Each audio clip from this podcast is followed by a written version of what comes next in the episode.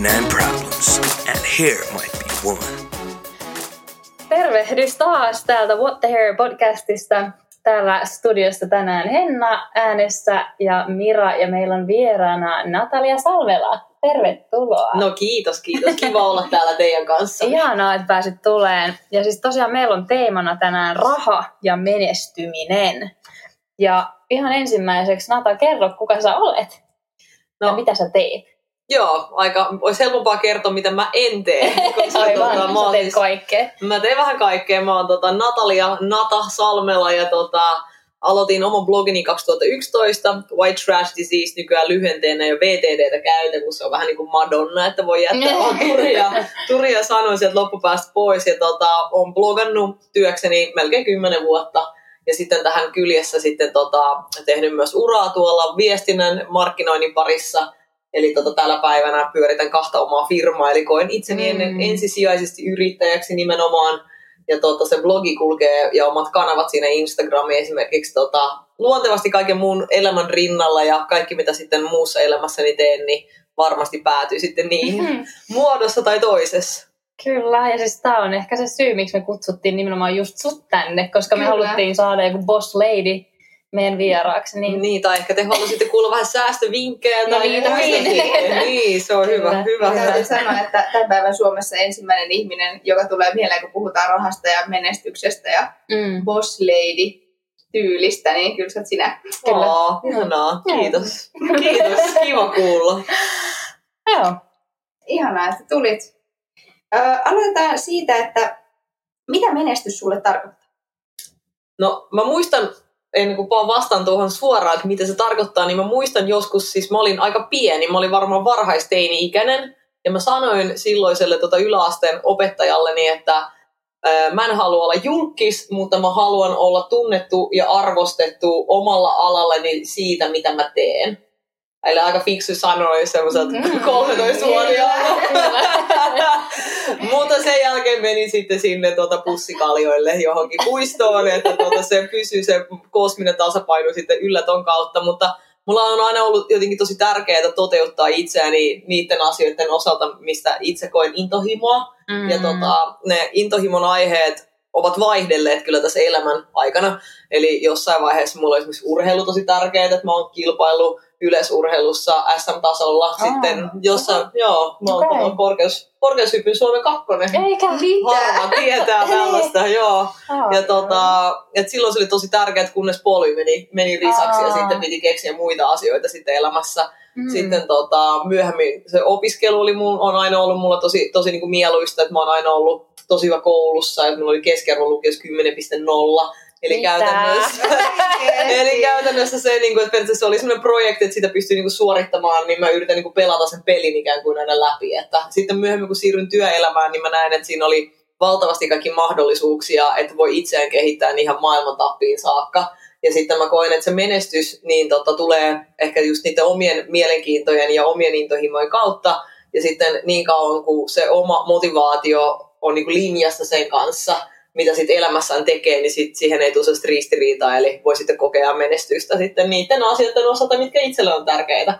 Mutta nehän voivat olla jokaiselle ihan erilaisia. No näinpä. Eli mullahan tämä liittyy tosi vahvasti tähän uraan tänä päivänä, mutta jollain muulla esimerkiksi vaikka perheeseen.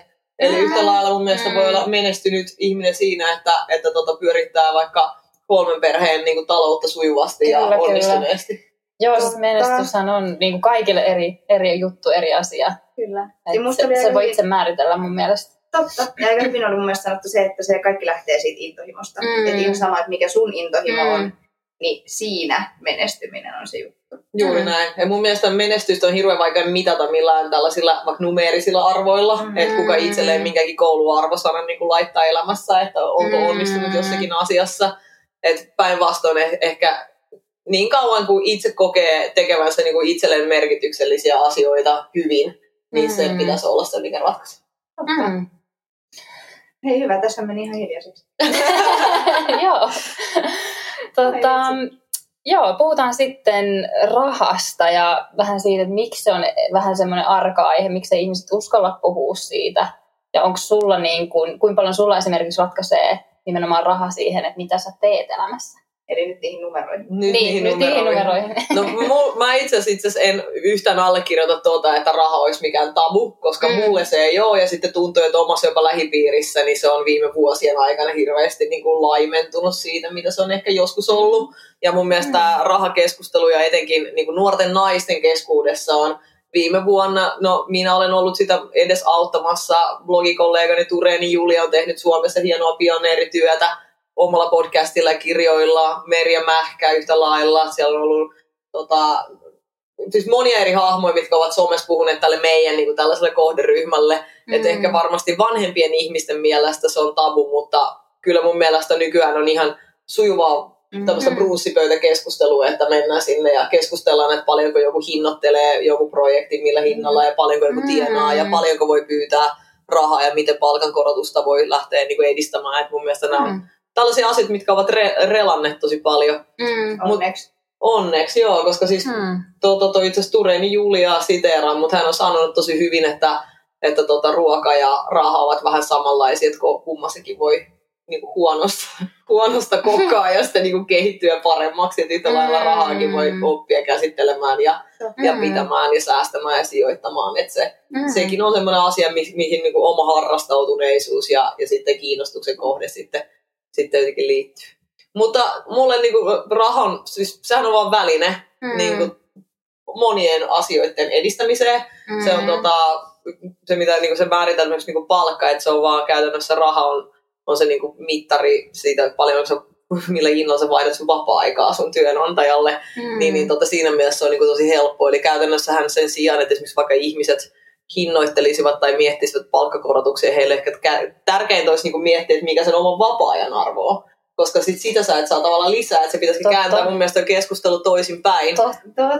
Ja mulle esimerkiksi itselleni, niin tässä rahakuviossa, niin olen käytännössä hinnoitellut oman vapaa-aikani hirveän pienelle, koska mulla ei ole vapaa-aikaa, että se kaikki on ollut duunia. Mutta taas, koska duuni on mun intohimo, niin mä en taas koskaan kaivannut ehkä niinku sellaista myöskään niinku täysin täyttä vapaa-aikaa, vaan vapaa-ajallakin mä usein teen samoja asioita, mitä mä tekisin duunikseni, vaikka valokuvausta. Sen takia se on ehkä mulla ollut niin sujuvasti, että mä en koe edes rahaa itselleni niinkään sellaisena niin kuin jollain mustan aukkona, tällaisena, mikä kaikki ihmisten jotenkin vetää hiljaiseksi tai muuta, vaan että se on niin kuin asia, joka on sujuvasti vaan mahdollistaa mulle niiden asioiden tekemisen, mistä mä nautin. Ja mitä sä kysytkään noilla? Mä voisin puhua tästä aiheesta siis 100 vuotta. Toi on oikeasti ihan älyttömän hyvä, kun sanoit ton, että just viime vuosina. Ja täytyy sanoa, että itselle, mä kuuntelin silloin sun ja Vivianin 9-5 podia. Ja sit mä kuuntelin sitä ja mä aloin itsekin miettiä, että minkä hemmetin takia ei voi puhua palkoista. Että miksi et sä voi mennä sun kaverinkaan kahvilalle silleen, että hei, mitä sä muuten saat? Että mikä siinä on niin pahaa?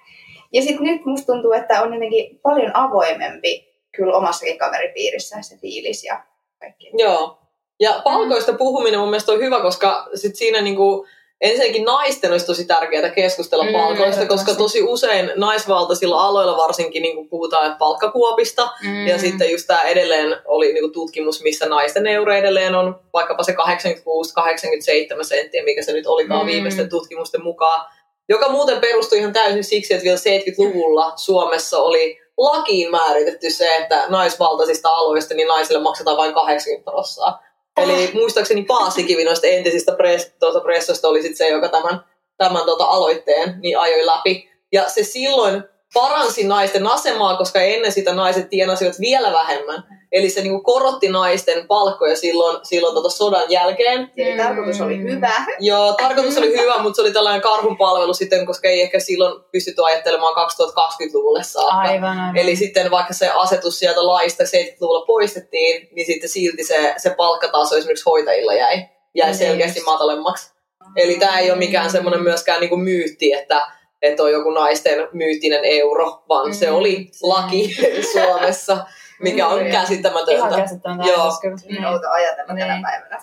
Niin sen takia mun mielestä naisten olisi tosi hyvä puhua omista palkoistaan ja muista, että sit siinä niinku selkeästi näkee. Mä oon itse ollut itse asiassa duunissa, niin aikoinaan niin mä edelleen tänä päivänä niinku rekryön ihmisiä ja käyn niitä palkkaneuvotteluja nyt toisella puolella pöytää, eli niinku työnantajan roolissa.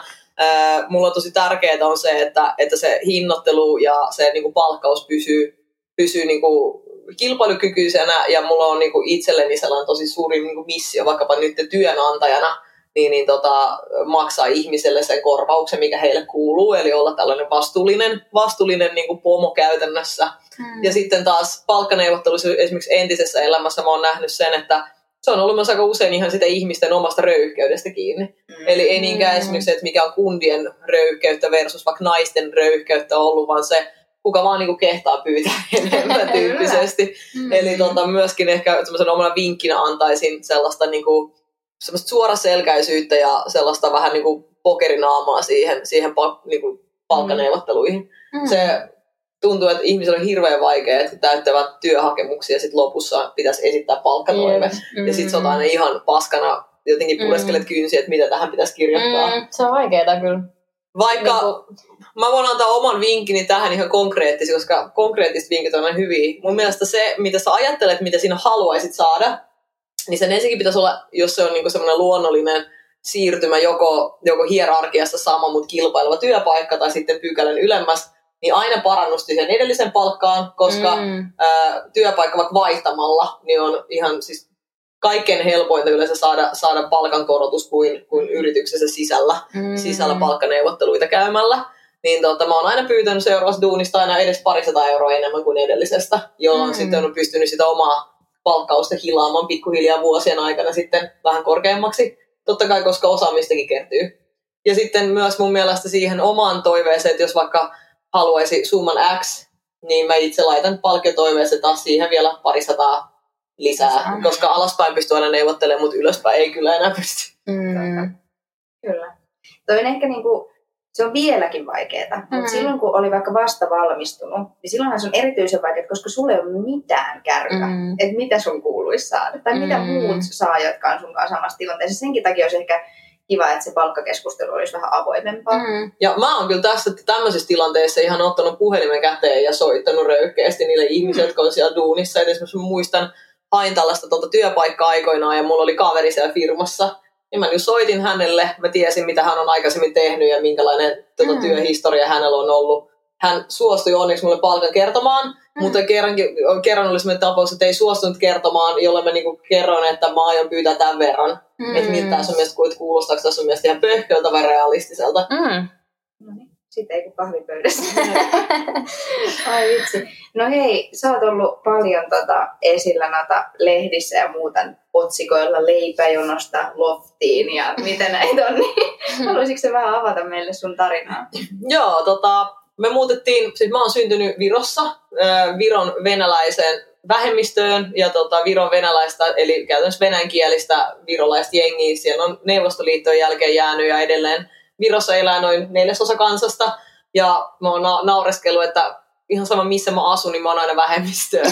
Eli siellä mä olin vähemmistöä ja me muutettiin Suomeen, niin sitten täällä musta tuli tämmöinen maahanmuuttaja, niin kuin väestöön kuuluva henkilö. Ja toisin kuin Suomen ruotsalaiset, jotka ovat siis tutkitusti, tästä oli joskus Amerikassa New York Timesissa mun muistaakseni artikkeli, missä oli, että maailman ainoa vähemmistö, jolla menee paremmin kuin valtaväestöllä. Suomen ruotsalaiset, niin joo, toisin kuin heillä, niin tosiaan olen joutunut sitten painimaan tässä omassa elämässä tosi monien näiden asioiden kanssa, joka sitten niin kuin vähemmistöjen asemaan liittyy, alkaen ihan näistä sosiaaliongelmista ja päätyy sitten siihen vähävaraisuuteen ja muihin tällaisiin asetelmiin tuossa esimerkiksi niin kuin työnhaussa ja muussa.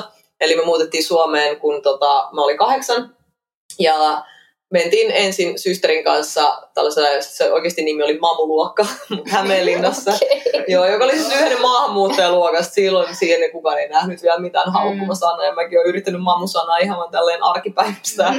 Mulla on semmoinen jopa kuva, missä mulla on semmoinen luokan kyltti kädessä, missä lukee, että Mamu 97. Mutta joo, näistä ajoista ollaan tultu pitkälle. Että meidän vanhemmat erosivat sitten Virossa aika nopeasti sen meidän eron jälkeen, tai sen muuton jälkeen, niin sen jälkeen on joutunut esimerkiksi äidin just ton kielivaikeuksien takia aika paljon minusta ja siskostani niin vähän rohkeampana sitten ottamaan sitten enemmän koppia siitä just perheen vaikkapa kaikista paperin pyörityksestä ja muusta. Eli siellä sujuvasti varhaisteini-ikäisenä kiersin mutsin kanssa sossuja ja keloja ja työkkäreitä ja tuli se koko niinku paperibyrokratia hyvin tutuksi. Mm-hmm. Usein mun tehtävä oli suomentaa ne äidin niinku kirjoittamat hakemukset, niinku kirjoittaa ne suomeksi mahdollisimman liikuttavaksi tietenkin. Mm-hmm. Ja sitten täyttää niitä hakemuksia ja sitten mennä äidin kanssa paikan päälle juttelemaan vähän tulkkausavuksi sitten sen neuvojen kanssa. Olisiko sun äitini yhtään suomea? Joo, se kyllä ymmärsi, mutta se asia tuli paremmin esiin, kun siinä oli joku, joka sitten ne niinku selkokielisesti kertoi. Et esimerkiksi tällaisia yksittäisiä tapauksia, mitkä on jäänyt mieleen, niin mä muistan, mun piti hankkia silmälasit lukiossa, ja ei ollut varaa silmälaseihin, niin mä joudun kirjoittamaan tästä hakemuksen sossuun, ja sitten niinku perustelemaan, miksi minä tarvitsen silmälaseja. Silleen näkemiseen. Ja sitten sille mihin muuhunkaan. Ja sitten toisiin, mitä esimerkiksi mä muistan, että meillä ei todellakaan ollut vaikka perheenä varaa lähteä ulkomaille, niin mä silti halusin matkustaa silloin, niin mä tosi paljon selvitin, että mitä kaikkea erilaisia järjestöjä ja tällaisia tukipalveluita on, miten vähävaraiset nuoret pääsee reissuun, niin mä kävinkin silloin yhden kerran tällaisella kesälukiokurssilla Puolassa valokuvaamassa ja yhden kerran tällaisella nuorisofoorumin järjestämällä tämmöisellä leirimatkalla Saksassa. Et Saksa oli mun ensimmäinen matkani koskaan ja mä pääsin silloin ekaa kertaa lentokoneeseen. Olin silloin muistaakseni 15-vuotias. Mutta nämä oli tosi arvokkaita kokemuksia, koska mä koen, että vaikka mä nyt tunnen pientä katkeruutta siitä, että on joutunut ottamaan enemmän vastuuta periaatteessa kuin mitä olisi ehkä halunnut tai mitä ehkä lapsen kannattaa ottaa perheen taloudellisesta tilanteesta, niin kyllä on tosi paljon opettanut. Että silleen paperihomma, mikä ei tunnu missään tuon rundin jälkeen. Ja sitten yhtä lailla on vähän jäänyt sellainen ehkä näyttämisen halu. Eli silloin just tämä tämmöinen, että kukaan muu ei pääse reissuun, mutta mä hoidan itteni ilmaiseksi ulkomaille. Sen takia, koska jaksan vaan nähdä se kaiken vaiva ja selvittää ja etsii vaihtoehtoja ja niin kuin lähettää niitä hakemuksia ja perustelemaan, miksi minä olen siihen paras hakija ja muuta. Niin sitten se oli vähän sellainen niin kuin taisteluasenne, että ehkä luonut, mistä on sitten kyllä ainakin myöhemmin elämässä ollut hyötyä tässä ainakin työelämässä. Mutta myös mä koen, että ehdottomasti tällä kun tällaista pientä itsetutkiskelua aikuisiällä tehnyt, niin se on kyllä tehnyt musta sellaisen aika sellaisen turvallisuushakuisen. Mä niin kuin huomaan, että sekä raha-asioissa, mutta myös kaikissa duuneissa ja muussa, niin mulla on niin kuin tosi tärkeää, että mä tiedän, mitä tulee tapahtumaan pitkänkin ajan päästä ja pystyn varautumaan siihen kaikkeen. Että mulla olisi ihan hirveä ongelma, että minä vaikka en tietäisi, mihin mä menen reissuun ja missä mä asun silloin. Koska musta tuntuu heti, että mä joudun niinku kadulle. Tai että tosi moni vaikka silleen mun kavereista heittäytyy tyhjän päälle. Mä en pystyisi ikinä tekemään sitä. Tai sitten elämää vaikka yrittäjänä yhtä lailla niin, että mä en tietäisi, mistä mun laskutus tulee vaikka seuraavassa kuussa. Että se kaikki on niin jotenkin syvälle iskostunut, että pitää olla tosi selkeä suunnitelma ja koko ajan hoitaa niitä asioita. Että vähän sellaista suorituskeskeisyyttä kyllä ruokkinut, mikä ei aina ole hirveän hyvä juttu. Kuulostaa tutulta. Okei. Mä oon kyllä taas ihan eri tyyppi. Mä oon enemmän semmoinen, että mitä tuntemattomampi, niin sen parempi. Sulla oli varmaan todella turvallinen tämä lapsuus ja hyvin turvattu tilanne. No ehkä erilainen kuin sulla, mutta mä oon kokenut se, että tavallaan semmoinen heittäytyminen ja ehkä se, että sä meet sinne, tai sä meet sen sun comfort zonein ulkopuolelle, niin se kasvattaa sua ihmisenä kyllä ihan hurjasti. Koska sitten tavallaan se, miten sä pääset siitä yli, jos sä meet semmoiseen tilanteeseen, että mä en tunne tästä paikasta ketään tai mä en tiedä tästä asiasta mitään, niin sitten kun sä just tavallaan siinä vaiheessa teet sen taustatyön ja selviät siitä, niin sitten tulee kyllä ihan mieletön fiilis. Joo, mä voin kuvitella. Ehkä just itseäni tuossa erottaa, että on vähän sillä, että on ollut niin paljon kaikki haasteita ja vastoinkäymisiä elämän aikana valmiiksi, että haluaisi vaan kerrankin nojata penkistä asepäin ja nostaa jalat ylös ja ottaa iisistä. No mutta päästään seuraavaan kysymykseen tähän liittyen, eli mites tämmöinen riskinottajuus, otatko sä hirveästi työelämässä tai yrityselämässä riskejä? No, tämä on mun mielestä aika suhteellinen käsite, koska tosi monelle varmasti toi riskin ottaminen tarkoittaa vähän erilaisia juttuja. Kyllähän mä paperilla periaatteessa voisi sanoa, että minä olen riskiottaja, koska mulla on 2 firmaa. No joo, onhan se ja minä riskin ottaa. Kyllä, että yrittäjyyshän siihen liittyy vaikka kuinka paljon tällaisia liiketoiminnallisia riskejä ja siitä, että sä oot pelkästään yksin vastuussa omasta toimeentulosta ja asuntolaina pyörii ja sitten koko ajan pitäisi itse miettiä, että mistä sitten se raha niihin sitten vaikka lainanlyhennyksiin tulee. Eli mä koen, että monelle esimerkiksi jo yrittäjyys sinänsä olisi niin riskialtista, että moni mieluummin sitten on sitten jossain turvallisemmassa palkkatyössä, mutta sitten taas mulle toi koko yrittäjyys oli niin pitkälle jo suunniteltu ja plänätty, ja se niin kuin mulla oli käytännössä jo asiakkaita ennen kuin minä ryhdyin edes yrittäjäksi, mikä ei ole ollenkaan tavallista. Eli tosi moni ryhtyy yrittäjäksi vaikka just siksi, että haluaa testaa jotain uutta ja poistuu sitten omalta mukavuusalueelta ja sitten rupeaa miettimään, mitä se homma tekee. Minä taas tein sen päinvastoin, että mä olin sen tosi pitkälle niin kuin speksannut ja miettinyt ja järjestänyt ja pedannut itselleni, jonka jälkeen se ryhtyminen mikään ei muuttunut. Siis se kaikki jatkuu, se työelämä jatkuu ihan täysin samanlaisena. Eli siis tavallaan ehkä muiden ihmisten silmissä oot riskinottaja, mutta sitten kun itse mietit asiaa, niin et niinkään, koska se on aika kontrolloitua se sun riski. Joo, aika hyvin sanottu. Joo, just noin. Tosi hyvin tiivistetty. Kontrolloitu riskinotto. Joo. Mutta mun mielestä silti toi Henna, mitä sanoit, että toi hyppääminen ja muu, niin se on kyllä aivan upeeta. Et mä arvostan ihmisestä piirrettä myös tosi paljon, että usein siihen liittyy paljon just luovuutta ja sellaista itsensä ylittämistä ja muuta. Että... Niin ja ehkä, siis mä koen, että siis tässä molemmissa keisseissä on ehkä tärkeää se asenne. Että asenne siitä, että niinku sua ei pysäytä tavallaan mikään. Mä tavallaan jo ymmärrän, mitä sä tarkoitat, koska ihan samalla tavalla mä oon se vähän kontrollifriikki, mutta silti kyllähän muakin eteenpäin se asenne vie. Mä vaan teen sen ehkä vähän eri lailla sitten sen matkan. Niin. Aivan. Joo. Niin. Ihan mahtavaa. Mitäs Nata, löytyisikö sinulta semmoiset kolme hyvää vinkkiä menestykseen? Miten päästä sinne, missä haluaa olla? Miten päästä sinne, missä haluaa olla? No ensinnäkin pitäisi tietää, missä haluaa olla. Niin, se on hyvä lähtökohta. Se olkoon minun vinkin numero 1. Eli oikeasti listaa sen, että mitä haluaa tehdä. Mä itse asiassa just juttelin yhden mun tutun kanssa niin burnoutista, että hänellä on ollut vähän tästä työuupumus, tämmöistä tynkää duunissa ja se johtui siitä, että hän ajatteli koko ajan, niin kuin käsitti sen käytännössä niin, että se nykyinen työ ei vastaa sitä, mitä hän haluaisi tehdä. Sitten kun mä kysyn siltä, että mitä sä haluat tehdä, no ei hän oikein siihenkään osannut vastata. Jolloin mä en yhtään niin kuin ihmettele, että myöskin uupuu siihen sellaiseen määrättömään niin kuin löllymiseen ja mellomiseen, että ei oikein tiedä, mihin suuntaan pitäisi mennä, koska kyllähän se on vaan fakta, että on helpompaa niin kuin navigoida, jos sulla on se tähti siinä niin kuin taivaalla ja sitä kohti vaan puskee päämääräisesti eteenpäin. Eli mulle itselläni on aina ollut tosi selkeä suunnitelma. Eli se on ollut semmoinen 5 vuoden tyylisuunnitelma. Okay. Tämä on pidemmälle, mä en osannut enää ajatella. Mutta esimerkiksi mulla on ollut tietyt vaikka projektit, jotka mä haluan tehdä. Mulla on näistä projekteista edelleen, niin TVn tekeminen kiinnostaa. Ja se on sellainen, mitä on päässyt vasta pintaraapaseen, mutta mä en näe sitä mahdottomana, että jossain vaiheessa vielä teen, mutta se on ollut sellainen asia, mitä mä oon aktiivisen epäaktiivisesti edistänyt aina silloin, kun on sattunut sitten niin kuin oikea henkilö tai projekti tai kanava tai aika niin kuin vastaan. Mutta mä niin kuin näen, että se on kuitenkin silti vaan ajan kysymys. Ja sitten kyllä esimerkiksi niin kuin bloggaamisessa, niin kyllä mulla olisi joku perustin sen blogin niin ihan selkeä päämäärä sen suhteen, että mä haluan tehdä sitä työkseni. Eli sen takia mä ihan päivästä 1 aloin tekemään kaikkea, mitä mä niin kuin pystyn, jotta siitä tulee mun työpaikka. Sä oot varmaan ainut, kenen mä oon kuullut, että sanoo noin. Koska yleensä on aina se, että mä aloitin vähän tekemään ja sitten mä yhtäkkiä huomasin, että ohotaankin mun työ. Ja varmaan monessa tapauksessa toi on kuitenkin ehkä niin kuin helpompi tapa, koska tosi monella se kuitenkin on alkanut harrastuksesta, mutta mulla ei. Et mä oon siellä keksin 100 muuta kiinnostavampaa harrastusta kuin koneella istuminen vapaa-ajalla, kun tulee istuttua koneella jo sitten muutenkin. No joo, mutta mä halusin sitä duunin ja nyt se on mun duunia. Että todella niin kuin simppeli. Ja sitten, no tää oli se ensimmäinen kohta vasta.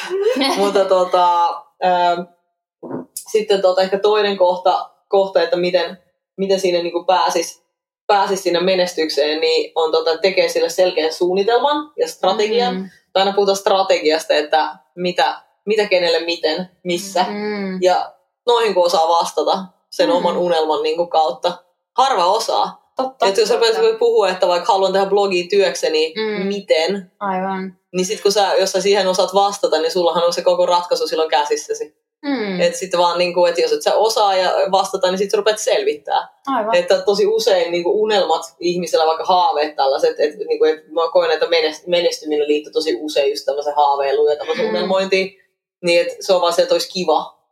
Mutta sitten sen eteen ei tehdä niinku aktiivisesti duunia.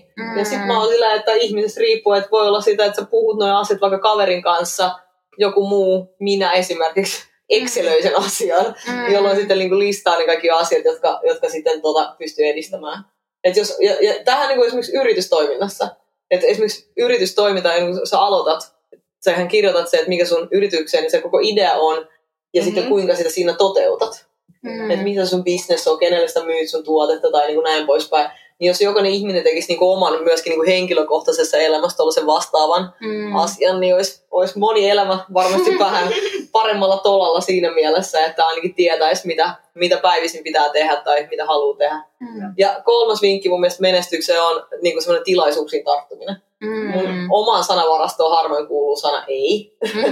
Eli mä oon aina tosi avoin kaikelle uudelle. Eli mikä tahansa tulee eteen, niin kyllä teen sen. Ja kyllä osallistun ja kyllä teen. Et totta kai en minäkään ihan kaikkeen niinku ryhdy.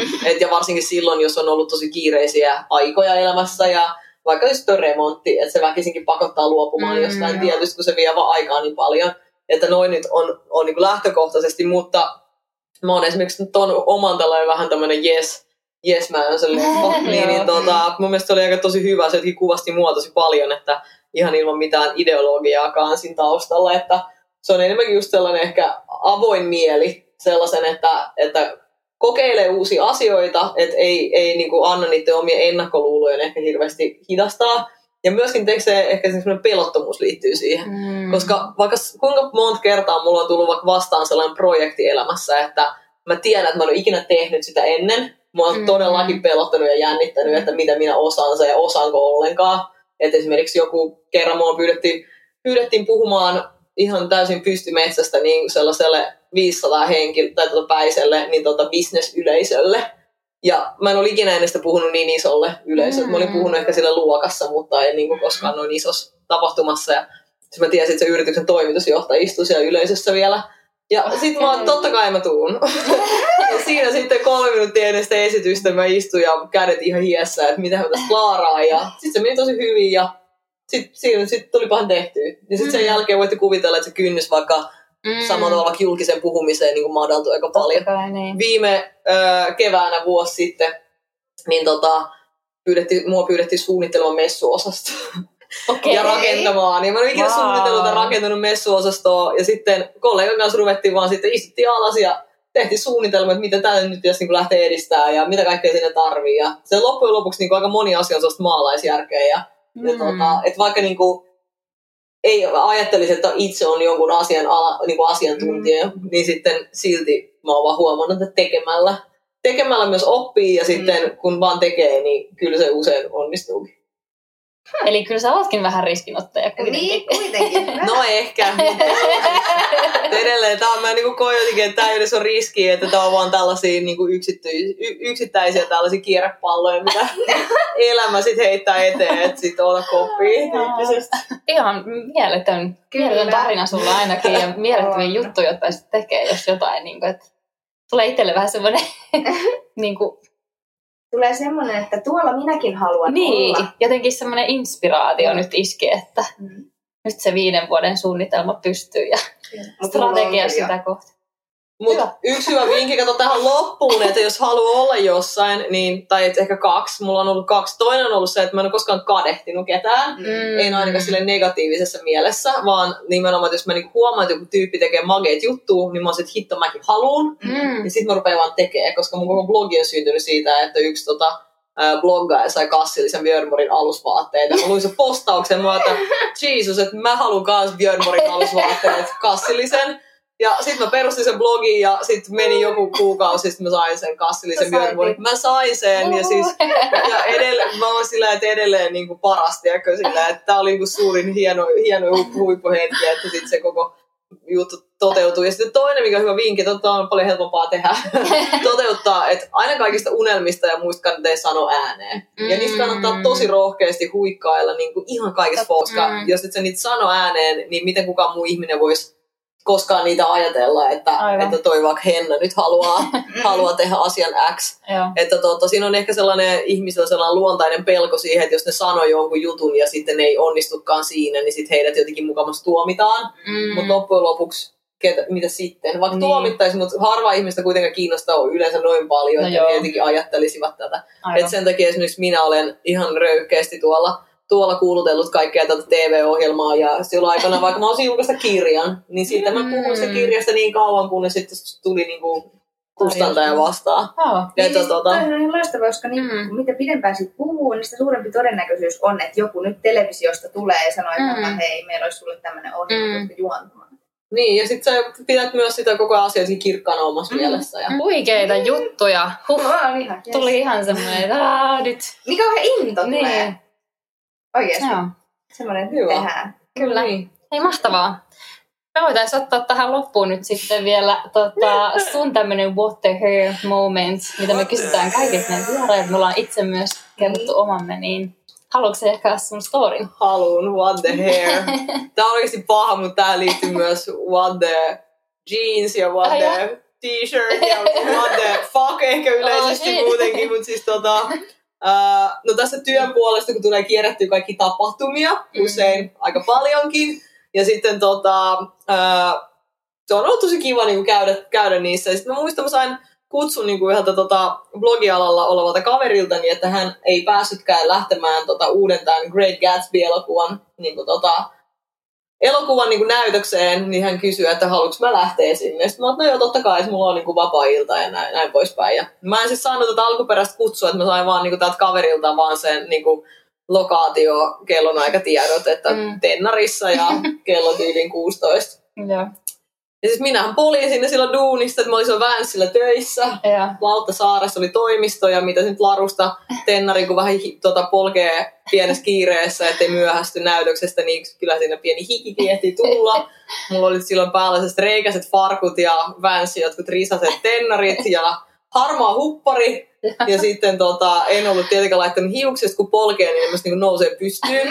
Ja sitten muistat, että siitä repusta jäi mun selkään sen hikiläntti. Kun mulla oli reppu selässä ja sitten se tuli niinku jopa sen hupparin niinku läpi silloin.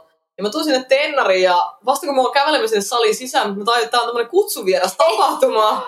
Punaisen maton kutsuvieras tapahtuma, jossa on pukukoodi. 30-40-luku. Ei. Great Gatsby henkeen. Ja minä kävelen sinne saliin siinä mun hikisillä hiuksillani ja harmaa hikinen huppari päällä. Ihan hirveä niin just polkenut fillari siellä naapuri. Aira Samuliinin perässä. Ja Aira on tyylilleen uskollisesti laittautunut ihan vimpan päälle. Että sillä on sellainen iso sellainen niin kuin riikinkukka sulka päässä ja sellainen glitter kimalle mekko ja mitä liian kaikkea. Ja mä kävelin sitten hänen perässään ja toivoin, että kukaan ei huomaa mua. Ja pahintahan tässä oli se, kun se tosiaan elokuvahan kesti joku 3,5 tuntia. Mä en ole ehtinyt käymään sen edes vessassa. Niin sitten kun se elokuva loppui, niin aina mä mietin, että mä oon pakko päästä veskiin. Ja sitten toivottavasti tuossa oven takana ei ole kaikkia Iltalehden kuvaajia, jotka tietenkin olivat siellä paikalla, niin... Peitin tyylin naamani sillä mun repulla ja hiivin sieltä äkkiä punaista mattoa pitkin pois, että kukaan ei vaan näe. Älkää tehkö kotona tätä virhettä. Apua, toi on pahaa. Mä vähän on antanut itselleni siimaa, että jos mä olisin saanut sen alkuperäisen kutsun, niin mä en ehkä olisi ollut tässä tilanteessa, mutta kyllä yksi elämin noloimpia tilanteita ja... No, mutta ainakin oli hyvä tarina. Käydään kiinni sitä kaveria, jolta olet saanut tämän. Joo, oli hyvä elokuva. Kiitti. Paljon kiitti. Ai että. Oh my god, joo. Mieletön. Joo. Tämä oli kova. Tämä oli tosi kova. Joo. No, mutta hei. Näihin tunnelmiin on sitten hyvä lopetella tämä podi. Ja tämän jälkeen kannan aina riikin sulkaa mukana, niin just näitä hätätapauksia varten, kyllä. Vaihtovaatteet messi. Vaihtovaatteet. Hei, kiitos, kun sain olla täällä. Ihanaa, Anna, tai tulit. Kiitos paljon.